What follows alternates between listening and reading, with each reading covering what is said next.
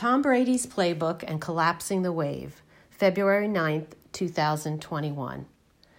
Tom Brady did it again. Last night, the 43 year old superstar quarterback, the oldest player in NFL history to even be in a Super Bowl, led the Tampa Bay Buccaneers to victory, the seventh Super Bowl win for Brady and fifth Super Bowl MVP award of his career.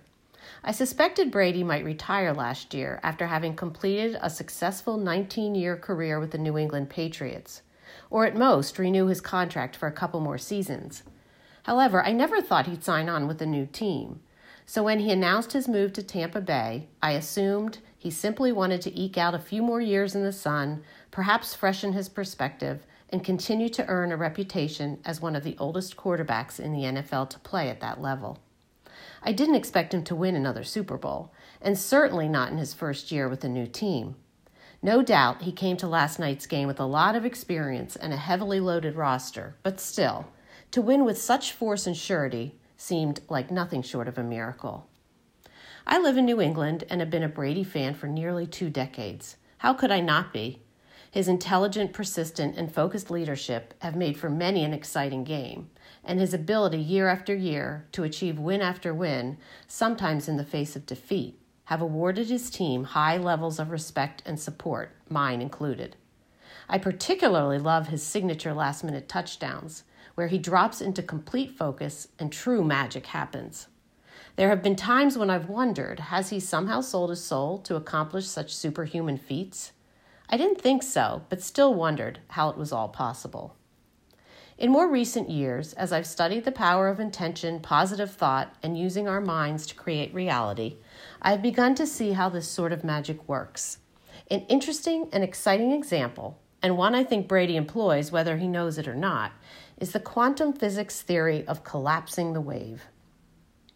The idea is based on the proven theory that light can exist as a wave and a particle, although not at the same time.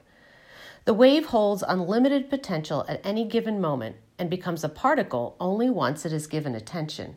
In other words, we all have an infinite number of choices swirling around us in wave like form of what to see and believe at any point in time. Once we put our focus on one of the options, the rest of the potential crashes, the wave collapses, and the other possibilities blur. This choice then becomes our reality, and we lose sight of everything else. This can create a very limiting existence until you understand how it works.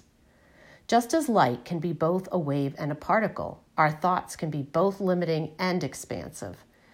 If we understand that we can change our focus at any point and that everything is possible, we can begin to steer our experience and our destiny if we realize that we are never truly stuck in any situation or pattern, and that it is in part of our own making, we can begin to change where we put our attention, and like Brady, we can redirect the movement of play. The moon, new moon will be here on Thursday, and I am again thinking about what I'd like to manifest and how I might use the collapsing wave theory.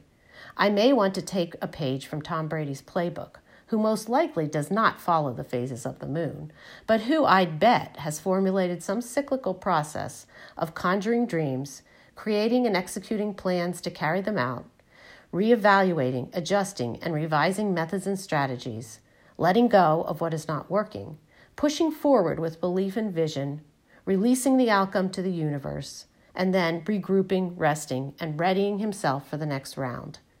It was reported that during the week leading up to yesterday's game, Brady repeatedly texted his teammates stating, We will win. And that is manifestation at its purest.